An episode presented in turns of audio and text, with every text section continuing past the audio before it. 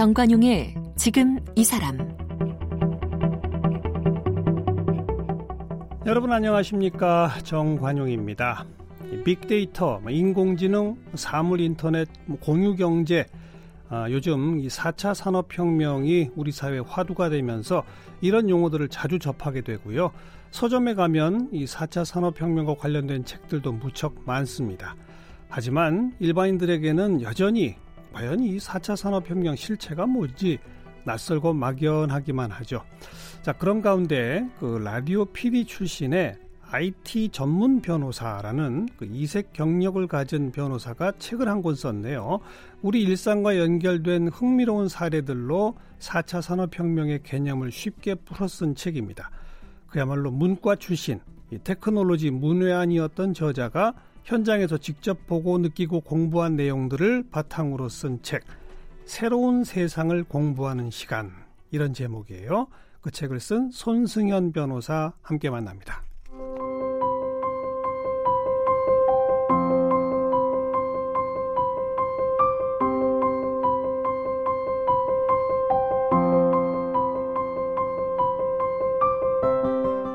손승현 변호사는 연세대학교 신문방송학과를 졸업하고 KBS 라디오 PD로 10년 동안 일하며 이현우의 음악 앨범, 홍진경의 가요광장, KBS 열린 토론 등 다수의 프로그램을 기획 연출했습니다.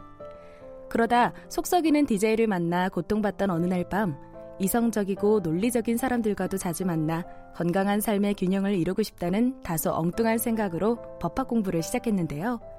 이후 고려대학교 로스쿨을 마친 뒤 제3회 변호사 시험에 합격해 변호사가 됐습니다. 이후 법무법인 태평양 TMT 팀에서 구글, 우버, 넷플릭스, 애플, 페이스북, 네이버, 카카오 등 주요 IT 기업의 법률 자문을 제공했고요. 현재 테크놀로지와 미디어 전문 변호사로 활동하고 있습니다. 또 최근 현장에서 몸으로 익히고 책에서 문제의 정답을 발견하며 축적한 이야기들을 저서 새로운 세상을 공부하는 시간에 담아 출간했습니다. 네, 새로운 세상을 공부하는 시간이란 책을 들고 온 손승현 변호사를 함께 만납니다. 어서 오십시오. 네, 안녕하세요. 손승현 변호사입니다. 네. 그 우리 청취자분들한테 솔직하게 네. 어, 다 공개해 놓고 합시다. 어떤 거 공개할까요? KBS 라디오 PD로 10년 일했잖아요. 네. 한 10몇 년 전에 저랑도 일했잖아요. 맞습니다. 오늘 이 라디오 스튜디오엔 오래간만에 오죠. 어, 마지막 출근한 날로부터 한 10년 정도 지난 것 같습니다. 그, 그 사이에 한 번도 안 왔어요. 놀러 한 번 오고. 근데 이 스튜디오에 들어오지는 않았을 거 아니에요. 네네. 그죠? 네. PD로 맨날 밖에만 있다가 네. 인터뷰를 하게 되는 당사자로 앉으니까 어때요? 떨리기도 하고 예전에 우리 MC들이나 출연자들한테 더 잘해줄 걸 그런 생각이 좀 듭니다. 네. 부담감이 좀 있네요. 연세대 신문방송학과를 나와서 네. 남들 다 선망하는 KBS의 라디오 PD. 그럼 그냥 평생 라디오 PD 하면 되지. 네. 왜 법학 공부를 시작했죠? 왜 여기 그랬- 보니까 뭐 속썩이는 DJ를 만나서 고통받던 어느 날 밤 이렇게 나오는데 네네. 그게 저는 아니죠? 일단 확실한 거는 확실히 말씀드릴 수 있는 건 정관영 선생님 아니고요. 아 그러니까 왜 음. 법학 공부를 하시게 됐어요? 아, 그 좀 전에 성우가 잠시 말씀해 주셨는데 우리 DJ가 좀 썩을 썩이기는 했어요. 그래서 이제 특히 감정 기복이 좀 심해서 뭐 녹음 스케줄을 잡아놨다가 갑자기 펑크를 내거나 하는 음. 일이 좀 있었거든요. 음. 그러다 보니까 아무래도 아 감정 기복이 좀 적은 사람들이 있는 곳에서 좀 이성적이고 논리적인 생각들을 하는 사람들하고 대화도 하면서 음. 좀이 밸런스를 맞춰보고 싶다 이런 좀 단순한 생각에서 사실은 법 공부를 시작했어요. 예, 예. 그랬는데 그렇게 시작한 법 공부가 제 인생을 이렇게 다 바꿀 줄은 그러게요. 저도 전혀 예상을 못했습니다. 그런데 자 네. 이제 책 얘기로 넘어가 보려면 네, 근데 정말 그러니까 신방과 출신이고 법학과 로스쿨 공부밖에 안 했는데 네. 그 대형 로펌에 들어갔는데 왜 IT 분야 팀에 배속이 된 거예요? 음, 저 이제 태평양 같은 경우에는 팀을 본인이 선택할 수가 있습니다. 이렇게 음. 본인의 적성에 맞춰서.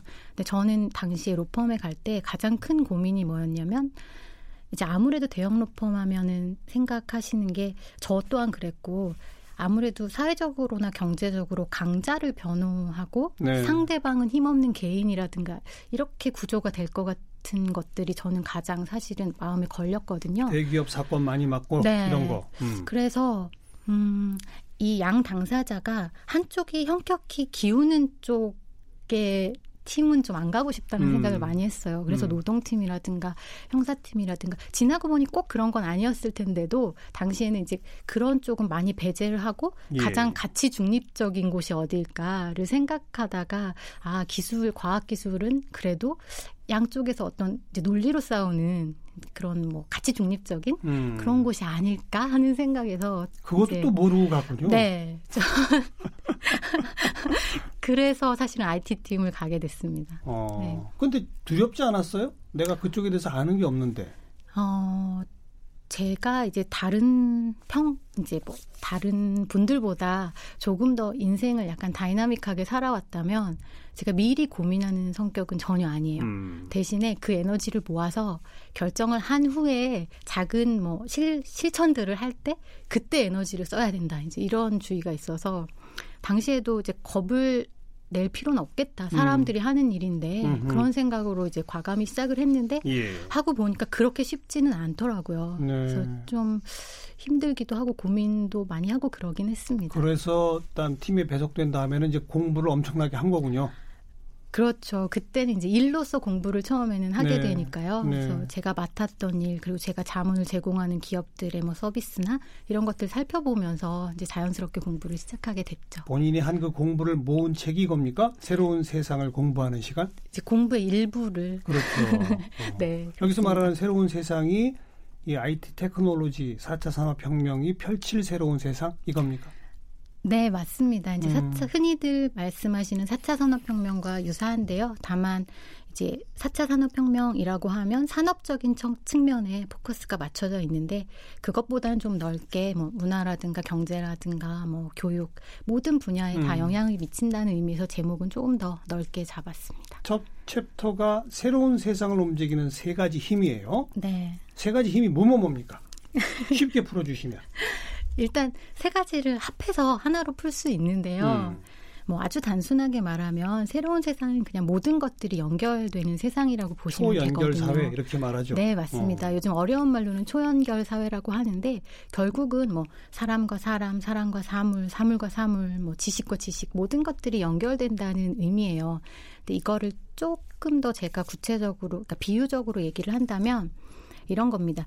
예전 시대에는 저희가 이제 레스토랑 같은 데 가면 훌륭한 셰프 한 분이 혹은 소수의 셰프가 훌륭한 음식을 만들어서 우리에게 조, 조금 높은 가격을 받지만 좋은 음식들을 거기에 맞춰서 이제 주면 저희는 맛있게 먹고 나오는 예. 이런 것이 예전의 세상이라고 하면 예. 4차 산업혁명으로 새롭게 이제 저희에게 다가올 세상은 커다란 식탁이 있는데 그 식탁에 세계 각국에서 각자 자기가 잘할 수 있는 요리들을 다 갖고 와서 모이는 거예요. 음. 그러면 그 중에서 맛있는 음식도 있고 맛없는 음식도 있을 수 있겠지만 적어도 소수의 사람들이 만들 수 있는 것보다는 다양하고 다채로운 음식들이 나올 수밖에 없거든요. 그렇죠. 그런 것들을 어, 아주 소수의 그러니까 아주 소에게 돈을 내거나 아니면 자기가 가져온 음식과 바꿔서 음. 뭐 드시거나 이런 식으로 해서 좀 더 다양한 음식들을 커다란 식탁에서 먹을 수 있는 세상 이제 이런 식으로 비유하면 가장 비슷할 것 같아요. 어휴, 그 선택이 어려워서 어떡합니까? 짜장면, 짬뽕도 선택하기 어려운데.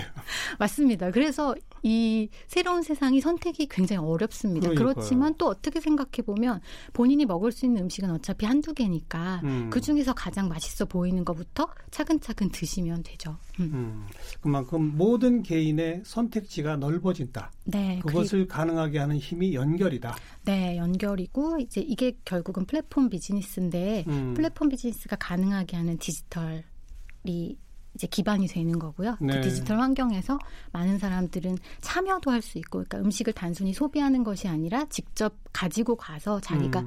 마치 생산자처럼 이제 제공도 할 수 있는 거고요. 본인이 먹을 수도 있는 거고요. 네. 네.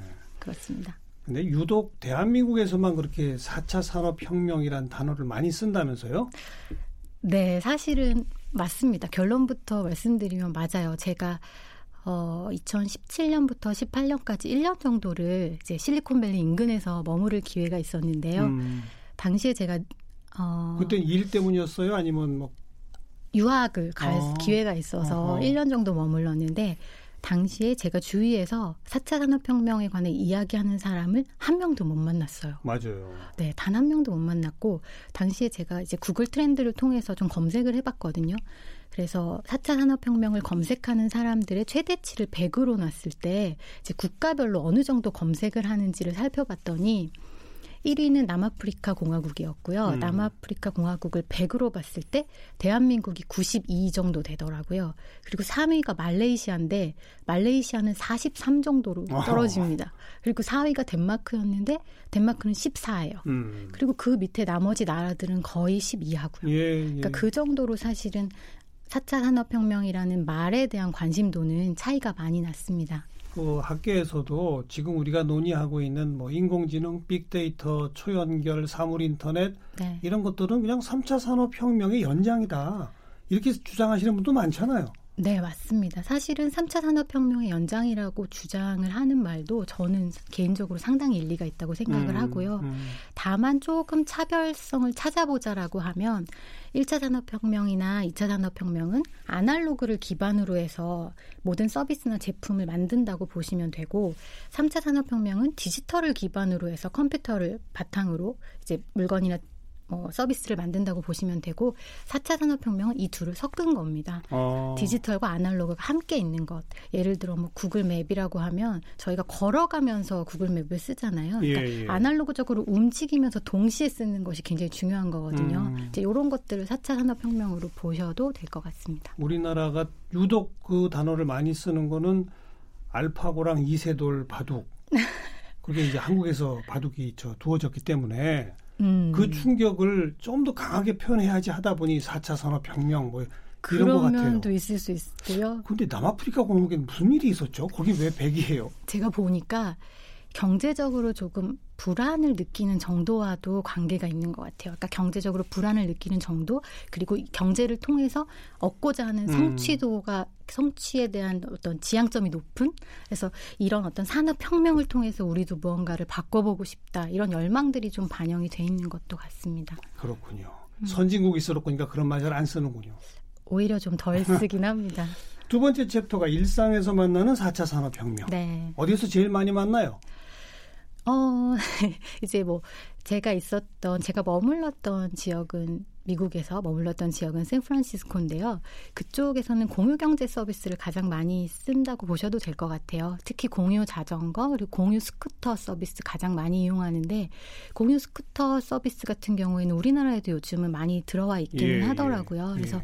자유롭게 타고 아무데나 놓는 건데 사실 미국은 이제 단계가 좀 더 넘어가서 이 스쿠터의 대수가 너무 많아지니까 음. 사고가 나는 경우가 있어요. 이제 그렇죠. 보행자하고도 부딪히고 뭐 스쿠터끼리도 부딪히고 그래서 오히려 대수를 제한하는 단계로 넘어가고 있는 중이고요. 음. 우리나라는 아직 이제 시작 단계이기 때문에 그 정도까지는 이르지 못하고 이런 차이가 있는 것 같습니다. 음.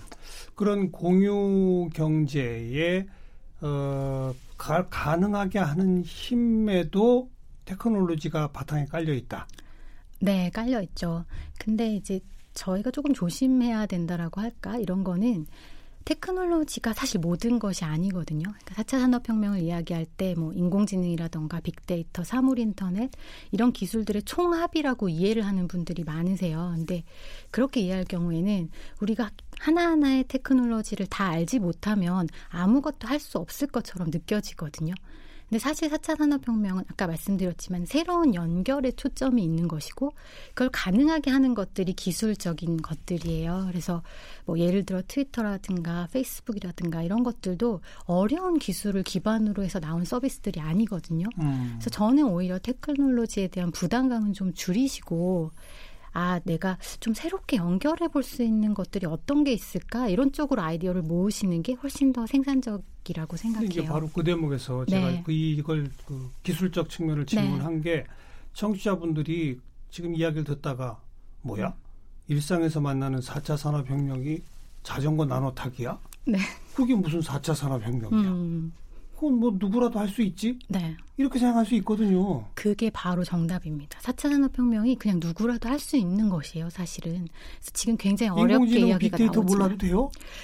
빅데이터가 별게 아니고 여러분이 구글에서 매일 검색을 하시잖아요. 음. 그럼 그게 그냥 빅데이터인 예, 거거든요. 예. 그리고 그 빅데이터가 너무나 많이 쌓여서 그 쌓인 정보를 가지고 컴퓨터를 교육까지 시킬 수 있는 층 그런 축적된 정보가 있다면 그때 인공지능으로 나아가는 거거든요. 네, 네. 그러니까 뭐든 어렵게 처음부터 어떤 완벽한 단계에 무엇을 생각하시면 아무것도 하실 수가 없고 그 스티브 잡스가 얘기했나요? 그러니까 모든 아이디어는 완벽한 형태를 갖추고 오지 않는다라는 이야기를 했는데요. 그러니까 여러분들이 하실 수 있는 거, 작은 것들 해보시다 보면 어느 날 어떤 아이디어가 떠오르는 이제 이런 식의 사회가 될 거라고 생각합니다. 그러니까 자전거, 공유 자전거, 공유 스쿠터라고 하는 것도 처음에는 그 발상 자체를 네. 못했다. 그렇죠. 연결이라는 발상을 하다 하다 보니 이런 게 생겨났다. 그렇죠. 공유 자전거는 사실은 중국에서 처음 시작된 서비스예요. 미국이 어. 아니고. 그래서 중국의 어떤 대학원생이 이제 본인이 자전거를 타고 기숙사에 세워놔야 되는데 기숙사 주차장이 그 자전거 주차장이 본인이 살고 있는 집하고 너무 멀었던 거예요. 음, 음. 그래서 멀리 세우기가 싫으니까 집 가까이에 세워놨죠. 그랬더니 자꾸 자꾸 도난을 당하는 음. 겁니다. 그래서 이분이 네 번째 도난을 당했을 때 아 도저히 안 되겠다. 내가 이걸 타고 집 앞 어, 기숙사 앞에 갖다 놓으면 누가 이걸 타고 나가는 이런 식의 서비스가 있으면 좋겠다 해서 음. 시작된 게 공유 자전거 서비스거든요. 음. 기술이 처음부터 있었던 것이 아니고 그 아이디어가 먼저 있었고 그 후에 기술적인 것들을 찾아 나가면서 아. 이제 하나의 서비스가 완성이 된 거죠. 음. 갑자기 너무 어려운 질문이 될지 모르겠는데 네. 우리나라 지금 공유 경제 네. 중에 그 카카오 택시, 네. 뭐 타다 서비스, 네. 택시 업계와의 충돌 네. 아주 골치 아픈 숙제입니다. 맞습니다. 풀 수 있어요? 아, 풀 수 있는지요? 답이 풀어야죠. 정답이 뭡니까?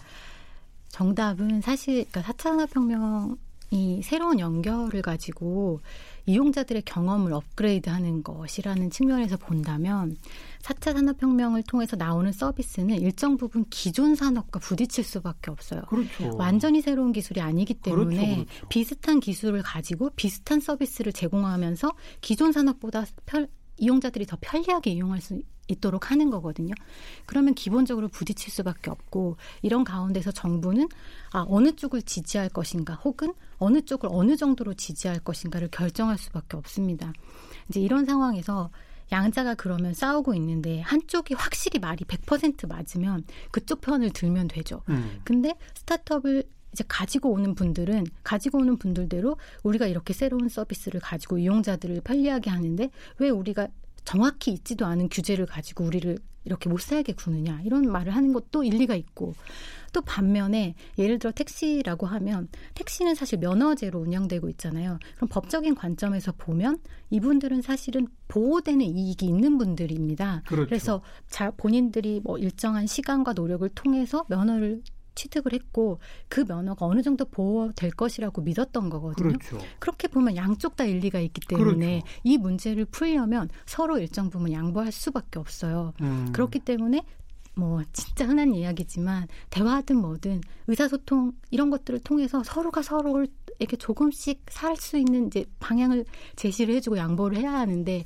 이러려면 일단 만나야 되고 만나려면 정부라는 가운데 있는 기관이 어느 정도 아, 조율을 해줘야 되고 이런 것들이 있어서 사실은 풀려고 하면 아주 작은 노력부터 계속해서 신뢰를 서로가 쌓아가야 하는데 그 과정은 어렵고 그냥 하게 해, 못하게 해. 음. 이런 식의 간단한 해결은 훨씬 좋아 보이고 하니까 어려운 거죠. 근데 결국은 어느 쪽도 완벽하게 오른쪽이 없기 때문에 예. 서로 서로 양보할 필요가 있을 겁니다. 네. 네. 양보와 타협이 불가피한 대목이다. 네, 그리고 사실 또 아주 냉정히 말하면 그들의 적은 따로 있거든요. 어디 이제 있어요? 얼마 전에, 그러니까 최근 아주 최근에 테슬라에서 이제 앨런 머스크, 앨런 머스크 회장이 발표를 했잖아요. 이제 무인 택시를 무인 택시. 내겠다라고 음. 하면 사실은 공공의 적은 너무 무서운 적은 따로 있는 것이기도 해서요. 음. 그러니까 양자간이 너무 싸우는 것보다는 조금씩 타협할 수 있는 방안을 모색하면 좋을 것 같아요. 근데 사실 그 공유 자동차 서비스를 하는 스타트업들은 네, 자율주행 공유 자동차 시대를 내다보고 지금 서비스하는 거 아닙니까? 그죠? 네, 네, 맞습니다. 뭐 거의 그 무인 택시 시대를 이미 내다보고 그들은 하고 있고. 네. 택시 업계는 사실 그거는 꿈도 못 꾸는 상태고. 그렇죠.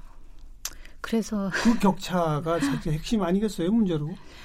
그렇죠. 근데 사실은 택시업계 입장에서 보면은 너무너무 안타까운 일이긴 하지만 음. 이용자들이 점점 더 편리한 서비스를 찾아가는 것을 막을 길은 없거든요. 아니 서비스뿐 아니라 네네. 이제 운전자가 필요 없는 차 시대가 된다면 맞습니다. 이건 정말 어떻게 못 막잖아요. 못 막죠. 어. 그렇기 때문에 그러니까 운전자가 필요 없는 시대에도 사실은 당분간은 운전자가 필요 없다라고 하지만 운전자가 없기 때문에 불편한 지점도 있을 거예요. 예. 이게 하루아침에 완전히 1에서 100으로 넘어가진 않거든요. 그러면 그 사이에 필요한 것들 예를 들면 뭐 예전에 저희가 택시기사 하면 떠올렸던 많은 좋은 점들이 있었을 거예요. 음. 그런 것들에 대한 좀 고민은 해볼 필요가 있지 않을까 싶습니다. 저에게도 어려운 문제입니다. 그리고 뭐 4차 산업혁명 그러면 모든 사람이 아 이제는 창의성이 중요해. 네. 교육이 바뀌어야 돼. 네. 뭐 창의적인 사람들의 특징, 그들의 어떤 사고 방식이나 행동을 공통적으로 보여주는 어떤 창의적 사람들의 패턴이란 게 있나요? 네, 있다고 합니다. 요즘 뭐 창의... 있다고 합니다라는 거 보면 어느 책에서 읽은 거군요. 그죠? 수많은 책에 보면 이것들을 종합해 보면 창의적인 사람에게도 공통적인 패턴이 나타난다고 하는데요. 뭐, 뭐, 뭐 뭐예요? 일단 지금까지 연구된 바에 의하면 창의적인 사람은 크게 볼 때 세 가지 패턴이 있다고 합니다. 음. 첫 번째는 우리가 상상할 수 있는 부분인데 경험의 폭이 대단히 넓다는 것. 이 경험이 경험의 폭이 넓다. 네 네 아. 아주 넓다, 아주 넓다는 건데요. 특히 이제 새롭고 낯선 경험이 많고 그다음에 성공했던 경험보다는 실패했던 경험이 많고 음. 그러니까 밋밋한 경험보다는 강렬한 경험이 많은 것 그리고 네. 예를 들어서 트라우마가 남을 정도로 강력하게 비극적이었던 체험을 했던 사람들이 음. 창의적인 성향을 보이는 경우가 상당히 많다고 해요. 오히려 실패를 많이 해본 사람이 창의적이 되더라. 네, 네, 네. 맞습니다. 아, 하긴 실패를 많이 하니까 다양한 경험을 하는 거죠. 그렇죠. 실패 안 하면 계속 한 가지 경험을 하죠. 그렇죠. 한 길로 가죠. 맞습니다. 어. 게다가 이런 실패의 경험을 했을 때 뇌 속에서 어떤 고정관념이라고 정해져 있던 것들이 상당히 흔들리게 되고요. 맞아요. 그래서 유연한 사고가 가능해지는 알겠어요. 경향이 또 있다고 합니다. 그게 첫 번째고. 네, 네. 두 번째. 두 번째로는 창의적인 사람들이 대부분 어떤 문제를 맞닥뜨렸을 때 강박적으로 집착을 하는 경향이 있다고 해요. 음. 그 집착의 수준이 어느 정도냐면 우리가 예를 들어서 사랑하는 사람과 사랑을 하다가 이별을 겪었을 때 예.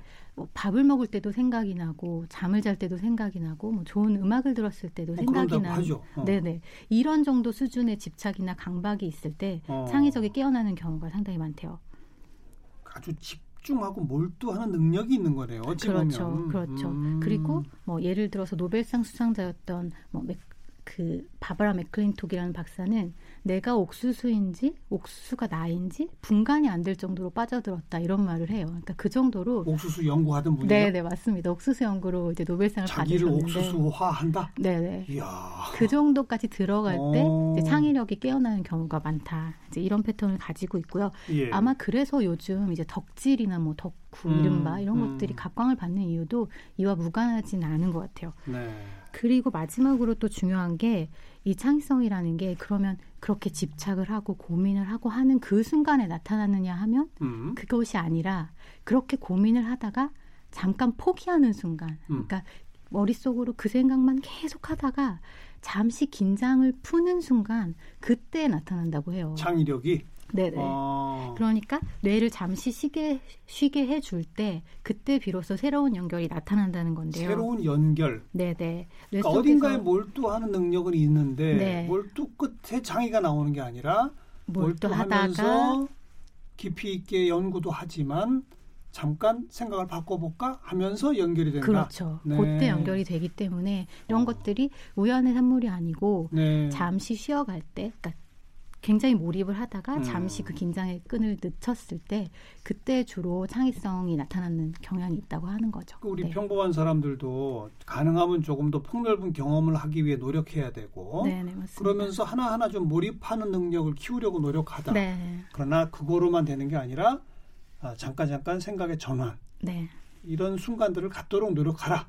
맞습니다. 이 말이군요. 그래서 어. 뭐 현대인들에게 최근에 뭐 조금씩 멍 때리는 시간이 필요하다 이런 네. 얘기 하잖아요. 이런 것들도 멍다 때리기 대회까지 하잖아요. 마, 그러니까 저는 대회는 안 될 것 같아요. 그러면 멍 때리는 다시 집중하는 거잖아요. 그건 아니고 정말 순수한 의미로 잠깐 긴장을 푸는 시간이 알겠습니다. 필요할 것 같습니다. 이 책의 마지막이 예측 네. 불가능한 세상에서 살아남자면 네, 정답이 하나라는 생각을 버립시다. 네, 그리고 저를 전적으로 믿으셔야 합니다. 저 스카이 캐슬에서 따오신 네. 것 같은데 그리고 즐겁게 나답게 네. 이렇게 하라고 지금 지침을 주고 있거든요. 네, 네. 요걸 한마디로 한번 정리해 보세요. 한마디로는 아무도 모른다는 것. 음, 4차 산업혁명 시대는 어떤 식으로 변화할지 그 누구도 예측할 수가 없습니다.